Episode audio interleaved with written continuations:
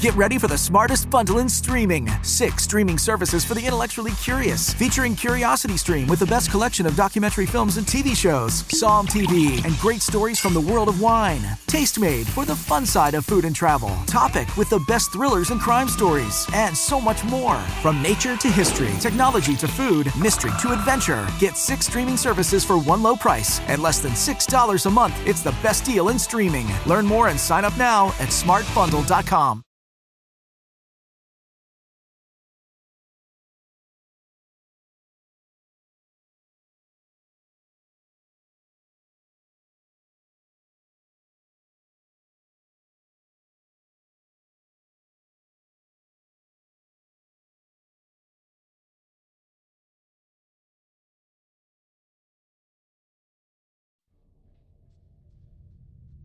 I was born in a small coastal town, the sort of place that never quite caught up with the times, and where fear and superstition had much more weight than logic or science.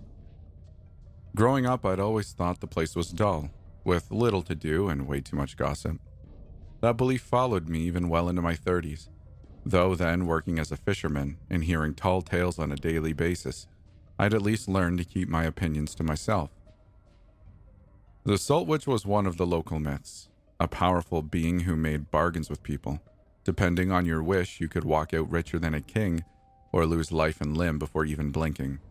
You should not anger the Salt Witch. For most of the time, that was the town's version of the boogeyman, a story told to scare children into behaving. But it only took one too many bad fishing seasons or a particularly harsh winter for people to start getting really serious about the witch to the point a raft would be sent to sea to appease her. I once watched that raft leave for port for six years in a row, full of flower garlands and offerings to be better keeping and pushed into the ocean by sailors far too stubborn to admit it was pointless. A part of me always thought it was stupid until my mother got sick. Then I understood. Sometimes you just need to believe in something. It was said anyone who seeked the Salt Witch out was either a fool or had nothing to lose. With not enough money to call a doctor and mom's almost constant fever and strange fits, I was despaired enough to fit in the second category. I followed every story of her I could find, from the common fisherman tales to increasingly obscure rumors, wandering through the port and long past the town's outskirts. For a time, that's all I did. Any time I was not nursing my mother, I'd roam around the coast on my little boat, only half working and barely sleeping. I did it for what felt like ages, and was about to give up, until one day I finally saw something moving just across the bay curve. The gaggle of children was the first thing I noticed once I made my way back to shore. There were over a dozen of them in varying ages, from infants to teenagers, picking shells and running and whatnot. Their laughter filled the air, fighting for space over the cries of the seagulls, and a particularly curious toddler even wobbled his way to inspect my pants. Don't run too fast now. Oh, sorry, sir. They go where they please. Then, by the edge where the waves met the sand, stood a solid white figure. Lucy was a young woman of graceful features, with fair skin and hair cascading in waves down to her hips, pale as if made of the very sea foam that covered her feet. I'd never seen an albino before, rare as the condition is, and her light cotton dress in the early morning glow made her seem almost ghostly. I don't quite remember what I was thinking at the time, but I had barely slept in over a week, and truth be told, I was barely keeping myself on my feet. No way I'd find it in me to watch out for any inhuman forces at play or tests to deem me worthy. The first thing I did when I laid my eyes on her was mumble help and faint at her feet almost flattening the toddler in the process. When I woke up, I was lying on a couch, tucked under a thick blanket. The scent of flowers and food reached my nose, and I felt warm and comfortable for a whopping two seconds until my mind registered I had no idea where I was. It seemed to be a very large house, with its own orchard in a backyard, visible through the windows, and a foundation of stone and brick rather than the woodsy style I was used to seeing around town. I walked around a bit and over to what I guessed to be the front door. The building rested at the very top of the reef, standing just far enough from the edge and at such an angle it and the trail that led up there couldn't be seen from below. But standing on the doorstep and looking through it, one could see the whole town stretching below our feet, its distant noise and chatter reaching us like whispers in the wind. The bell tower was the only clear sound from there, ringing its loud call out to the heavens. It was eight in the morning. A gust of wind and vertigo hit me, and I quickly scooted back to my spot on the couch. There were children all around, eating breakfast or studying or going about their morning routine. None of them were reacting to my presence much, though, either as if I wasn't there or belonged there all along. And I'd started wondering whether or not I should get up the stairs and explore the floor of the house where the pale girl I'd seen on the bench came over carrying a tray of food fruits and jam, yogurt, and a fresh loaf of bread. I took it as my cue to remain sat down. She set the tray down in front of me and let me take a few bites before asking, What happened to you? My mother was kicked out of home in her late teens. I don't know whether I was the very reason she was kicked out or if my presence was the result of some less than fortunate encounter in a dark alley. Fact is, I was born, and we only had each other. She raised me on her own until I grew old enough to start working too.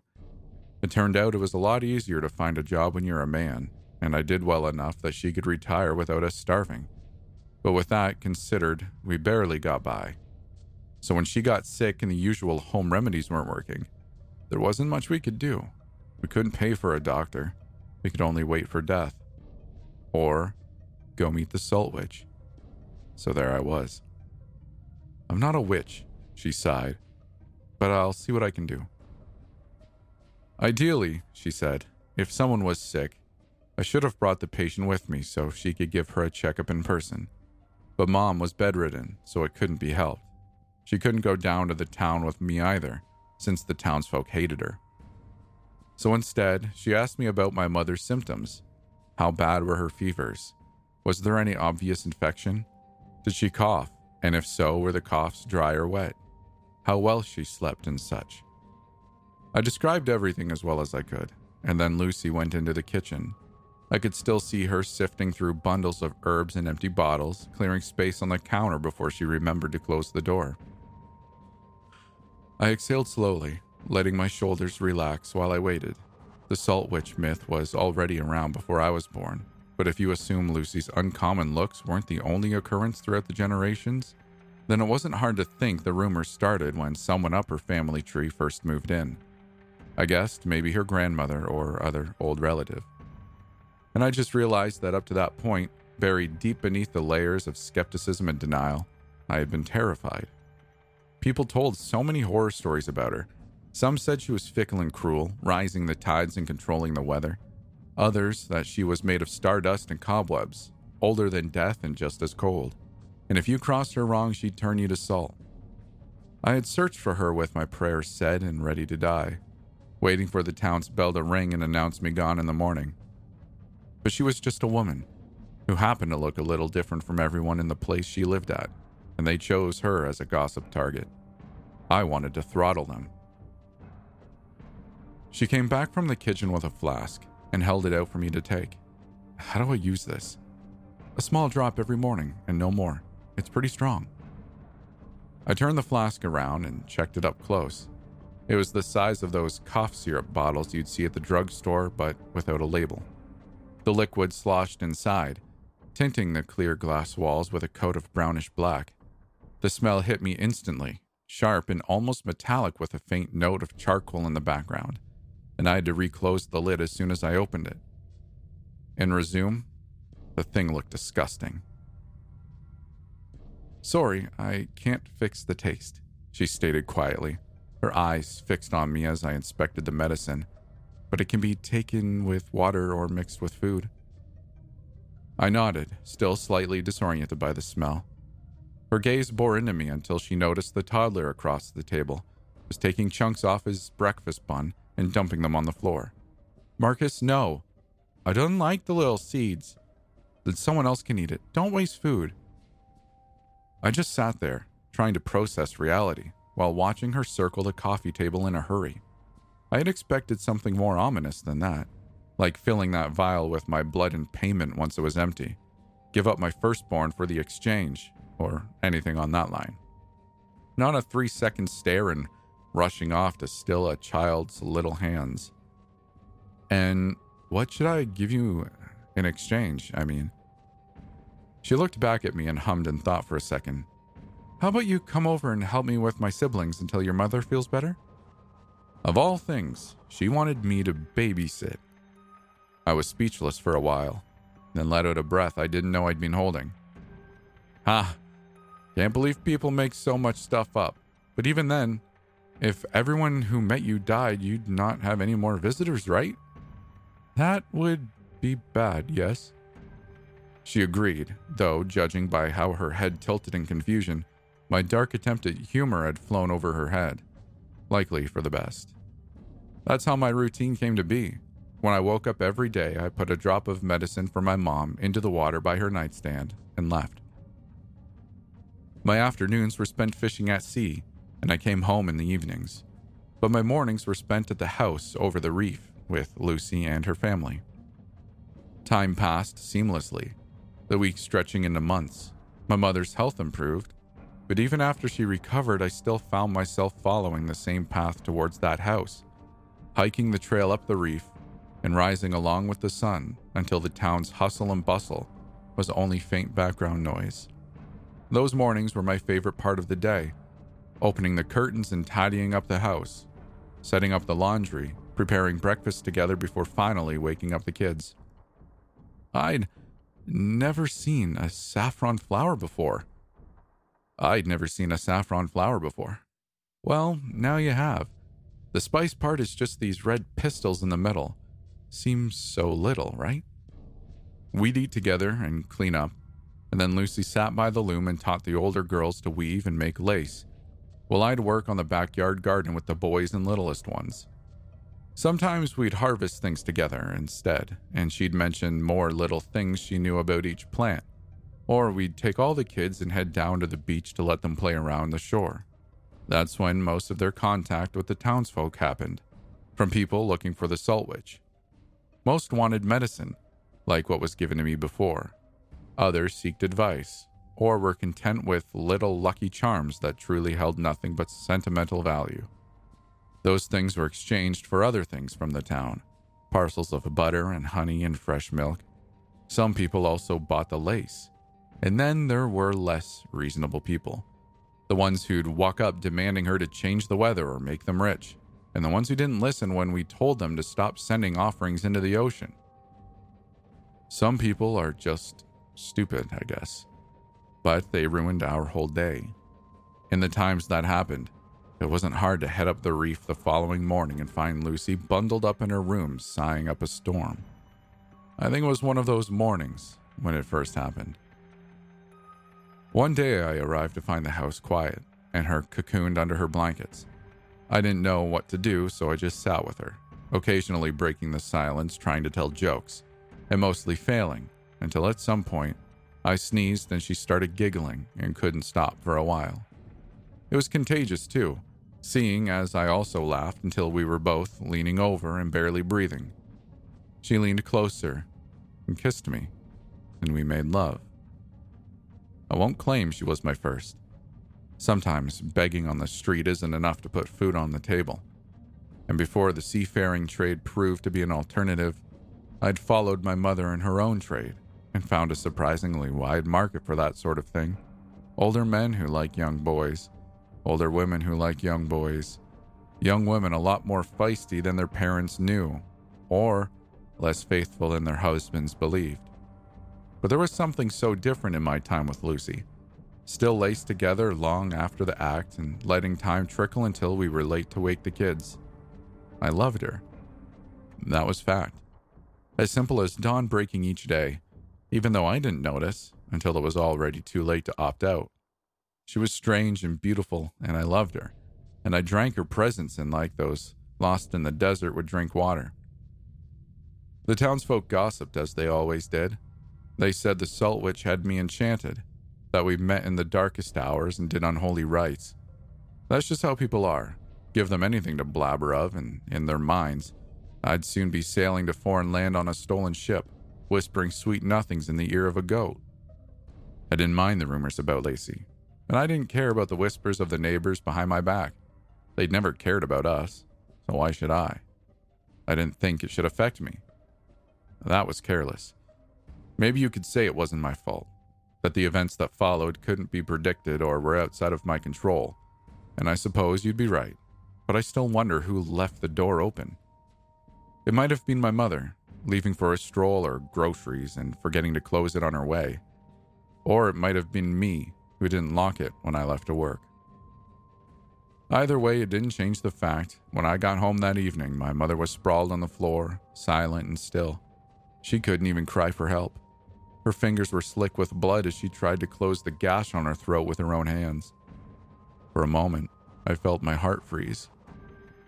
There he is, the one consorting with the witch. I barely reacted at the trespassers in my home, other than glancing at the one who stepped on my mother's body as they surrounded me. Their voices were like white noise. My own breathing was too loud in my ears. What you looking at? Creepy wretch. I didn't respond. I wish I could tell you I cried, that I sobbed and screamed for help and tried my best to help my mother. I should have. But I took in the cold truth of her limp body and half lidded eyes, and the sight just left me numb. She was gone. She wasn't the best mother in the world, and I wasn't the best son either. But she had birthed and raised me the best she could, and she was gone. And I only saved myself. When they surrounded me, I grabbed the first thing I could. When they surrounded me, I grabbed the first thing I could get a hold of and slammed it on the skull of the nearest person I could hit, making them stagger backwards and opening a path for me to flee. They lunged at me. Something stung my sides, but adrenaline kept me going enough to slip away. They came after me, and I ran. But to where? My legs made the decision before my mind even registered where I was going. That little voice of my conscience just told me to run. Run or I was going to die. And I kept running, just trying to put more and more distance between me and the ones chasing. My mind was blank, barraged by so many thoughts they fused into nothing. And my memory is a blur between running the trail up the reef and the moment I was already crossing the front door, slamming it closed behind me. Something felt different in there dark, empty, like what lied beyond the house's threshold was not the place I'd been to every morning for the past couple years. I expected it somewhat, from having walked in the middle of the night, but no one rose up with the commotion I made. There were no candle holders where I expected to find them light up. Most of the trinkets and furniture were gone the lacy curtains, the children's toys, the children, my Lucy. They were all gone too. I couldn't understand. Had the townsfolk got to them first? No. Most people didn't even know how to get there, and it shouldn't be possible to hollow up the house and transport all the furnishings at that hour, even less without making noise. My heart throbbed with pain and confusion, and so did my stomach, as my insides tried to function despite the trail of blood still escaping the wound on my side. There was no one to help me. I was alone. No, no, it was a good thing. It was too late to regret it, but the truth is that if the townsfolk didn't lose track of me, then I had just led an angry mob into the home of a single woman and over a dozen young children. It was good they weren't around. I stumbled into the backyard, my darkening sight finding no trace of the carefully tended orchard, while I rested my back against the dried husk of what I remembered as a verdant tree. My strength was waning, that first rush of adrenaline was wearing off, and my eyes wandered to the open back door, from where I thought I could hear the townsfolk approaching. I looked up at the sky and cried. It was only then I realized what I was still holding the bottle with my mother's medicine, still mostly full since she had stopped taking it soon. Somehow it hadn't been damaged by me smashing it on the man's head, the glass smooth and solid in my grip. I don't know how the idea came to me. It was almost instinctive. Or maybe it was the blood loss not letting me think straight. I held my breath and chucked the lid off, propped my back better against the tree, and chugged down. It tasted burnt, sour and bitter and cold, and by all means it shouldn't help. Being sick with a bad fever and hallucinations, and being stabbed in the belly were very different issues. But after the first gulp, my pain lessened. After the second gulp, the burning feeling on my side ceased completely, exchanged for the feeling of torn fabric tickling my skin. After the third gulp, I couldn't stop. How much was too much? No more than a drop. I drank the whole thing. Then relief became agony. It coated my insides like a layer of sap, clogging down my throat. I hetched and gasped for air but couldn't inhale any. It stung, and my lungs and my stomach, stinging ice spreading and taking over and chilling my veins frozen after searing through them. The bottle slid off my grasp and rolled onto the ground as I tried to focus on breathing. In the distance, the bell tower rang announcing midnight, and faintly I wondered if the noise I heard along with it, the rush of little steps approaching and childish whispers, were real, or just a fabrication of my dazed mind. I had the faint awareness of seeing a man stepping through the back porch, yelling, Found him! to someone behind, and a knife being raised. I lifted an arm to block it. How dare you! The words thundered above my head, spread in a wave of outrage, panic, and grief that almost drowned out my own.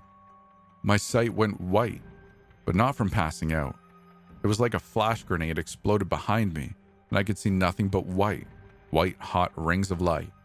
And the whispers. It was like a legion of voices fused into a single one, and yet it had something familiar. Most of my pursuers never reached the orchard. I could hear them through the half open door along with Lucy. What are you doing? Get off my way! Stop it!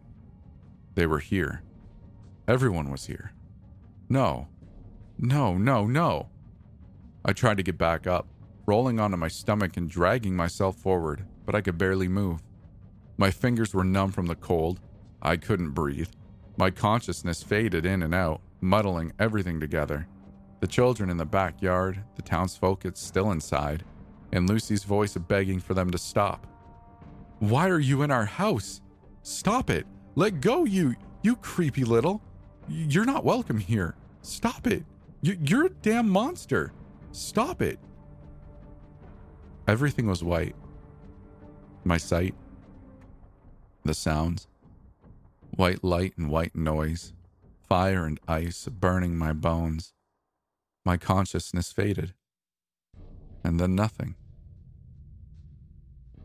I woke up in the orchard, the early daylight fluttering weak behind a cloudy sky. Rain poured from above and turned the earth to mud beneath me. Some water hit my face. It tasted strange, a little salty, almost bitter, though it might as well have been an aftertaste of the medicine. Getting annoying. It's the third trespassing already.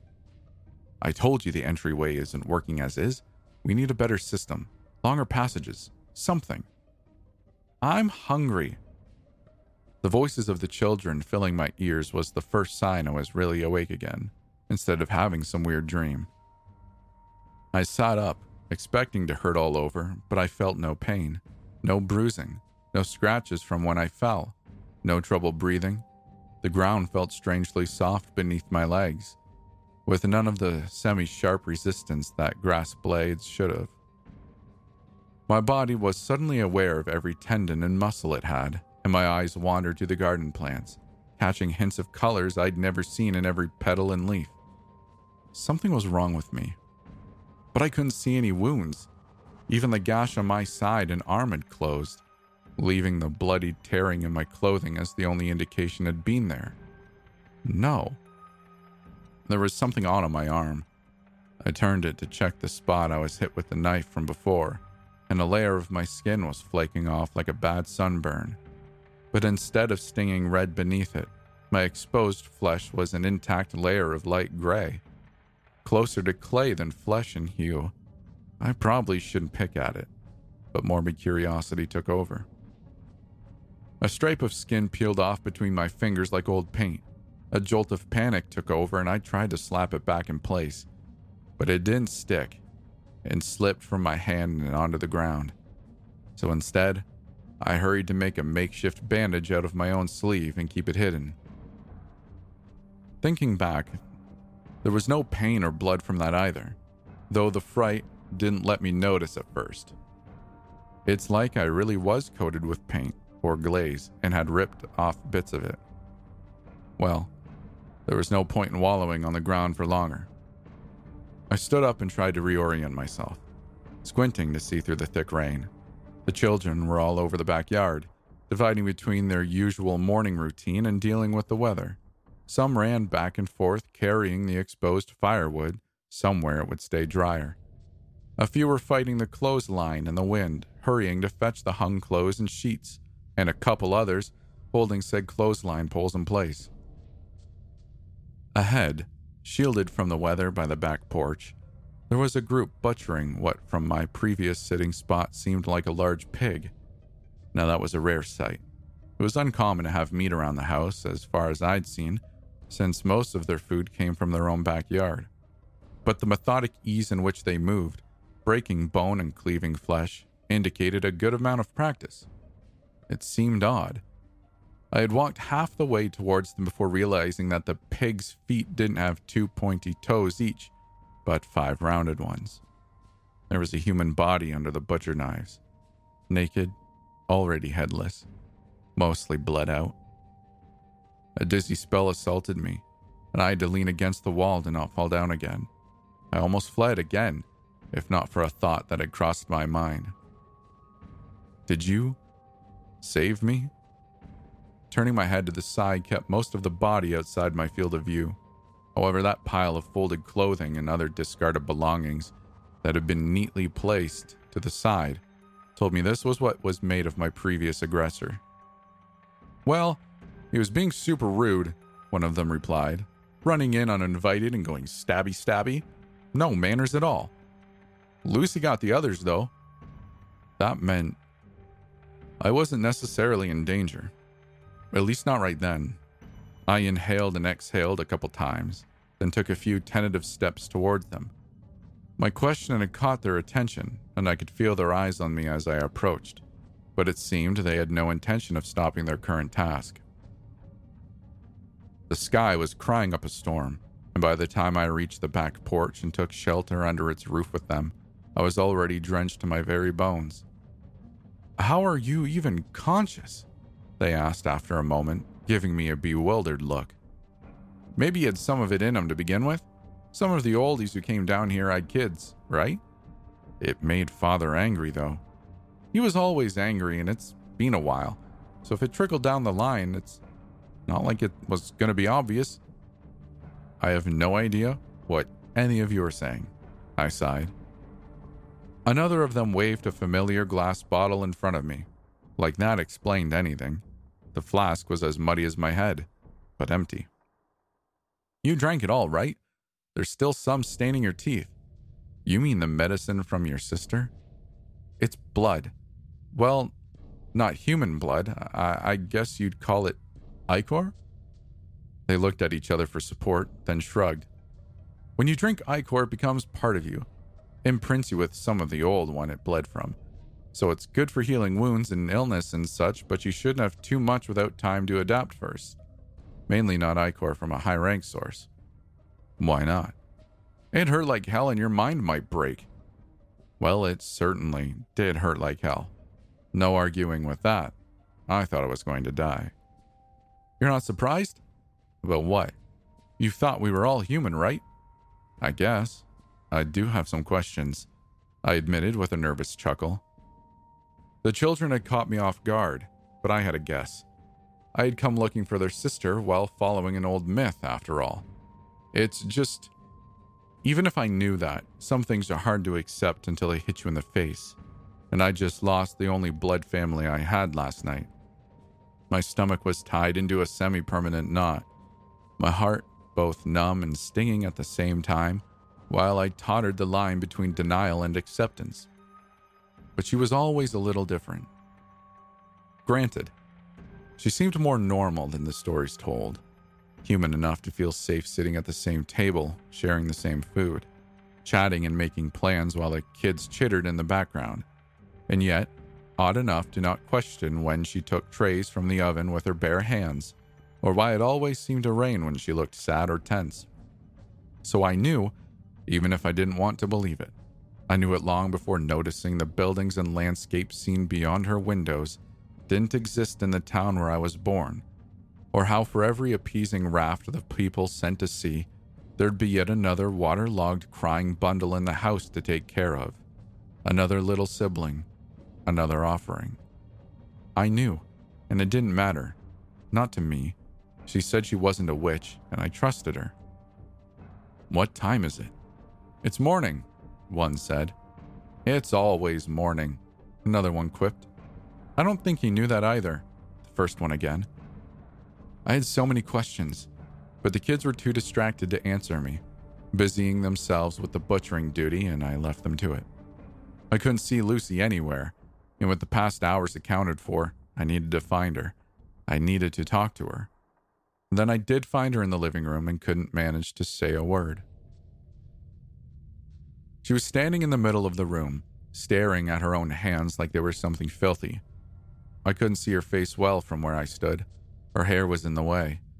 But there was pain in the tone of her voice, in the rain pouring outside, and the slight trembling of her shoulders. Her lips barely moved, mumbling the same thing over and over. It took me a while to understand the actual words. I told you to stop. Why didn't you stop? Why? Why? Why? Why? I briefly wondered why all the kids were in the backyard instead of with her, but they probably didn't know what to do, other than give her space and make sure the daily chores would be done. There was no one else in sight, only salt up the walls and salt spilling on the floor, and salt statues all around. Curiosity led me to inspect the nearest ones. They were all pure white, except when I eyed the faces up close, Faint wet marks remained trailing down from their eyes. Red tears. I raised a finger to touch the stains, though there was no point in the gesture. No sign of life was left in them, but the blood lining down their cheeks, forever frozen in their prison of salt. This wasn't witchcraft. Witches are human with strange skills. She said she wasn't a witch. I trusted her. She couldn't be a witch if she's not human. I glanced at her from over my shoulder when I noticed I couldn't hear her mumbling anymore. She had turned slightly and was watching me, pale eyes locked into mine. I flinched. You're afraid of me. I'm not, I lied. Yes, you are. Her voice was a whisper, fighting the wind that howled against the windows. The morning was cold, a gentle coolness despite the weather, silvery sunlight seeping through the glass panes and beneath my skin. Another white lie. What wasn't a lie? What was she? I'd sometimes thought the way she looked at the kids and me bordered on weird, like she expected us to shatter at the slightest touch. Maybe, to her, we would. How much did she have to suppress and smother down just so she'd not turn us to dust with a glance? No one else was there to tell me otherwise, so I stepped closer. I'd dreamed of whisking her away before, going somewhere else far, far from there. Now I knew that wasn't possible, but I just couldn't leave her like that, standing alone in that room, surrounded by empty shells while an anguished storm howled outside. She froze for a second when I reached out, before slowly easing into the embrace. I wonder what she thought I'd do, though clearly a hug was not what she expected. Of course. Somewhere in my mind, I knew my current course of action was not what most would have done. Maybe an idiot would have tried to fight her, feeling the bitter black that flowed in her veins was enough to justify either killing her or die trying. Most would see the fate of the last ones who did try and would have fled in horror. Yet, I found the act of keeping her close gave me comfort and helped me feel less alone, and I hope the feeling was mutual because when I looked at her, I could see nothing but the girl I fell in love with. The girl who knew the names of every herb and weed, but got sarcasm as well as a child would get quantum physics. Weird and quiet and sweet, with an inherent gentleness in everything she did for the life of me I never managed to match. She was still the same, even while surrounded by bodies, and with her own body pressed against mine, shivering in my arms. Her head was tucked against my shoulder, and I hid my face in her hair. It smelled of petrichor, ozone and earth and dew on leaves like the ghost of a garden.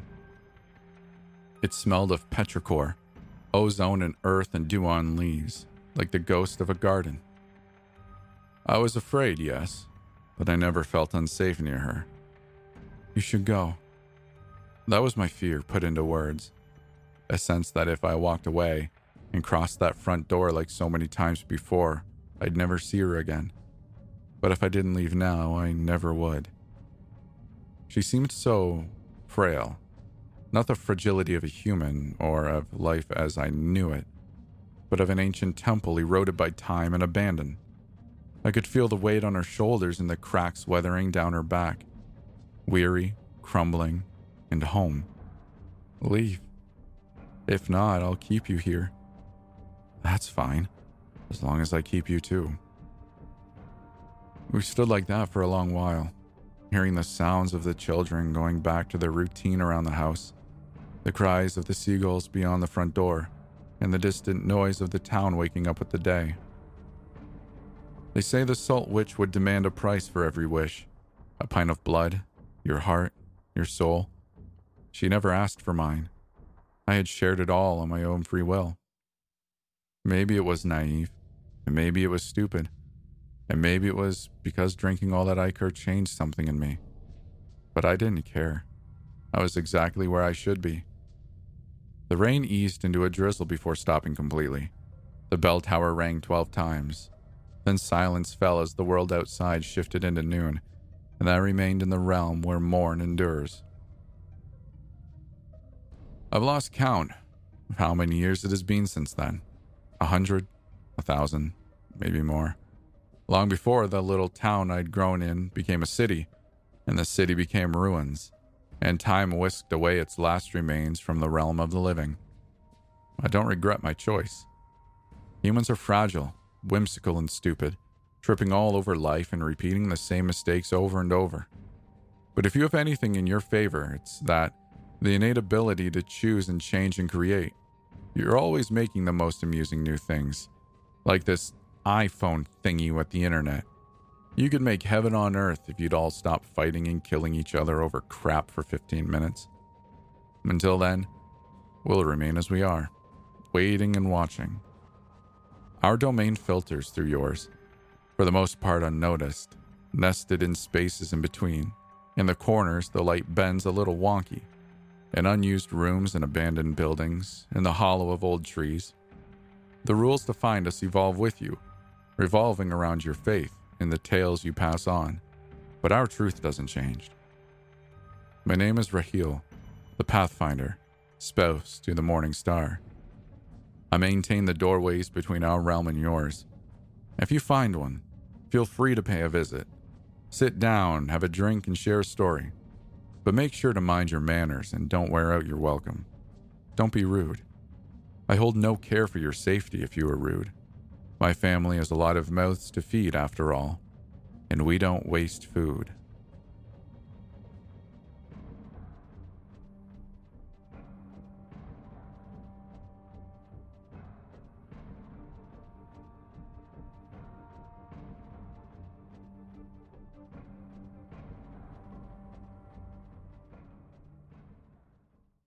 Get ready for the smartest bundle in streaming. Six streaming services for the intellectually curious, featuring Curiosity Stream with the best collection of documentary films and TV shows, SOMM TV, and great stories from the world of wine. Tastemade for the fun side of food and travel. Topic with the best thrillers and crime stories, and so much more. From nature to history, technology to food, mystery to adventure. Get six streaming services for one low price at less than $6 a month. It's the best deal in streaming. Learn more and sign up now at smartbundle.com.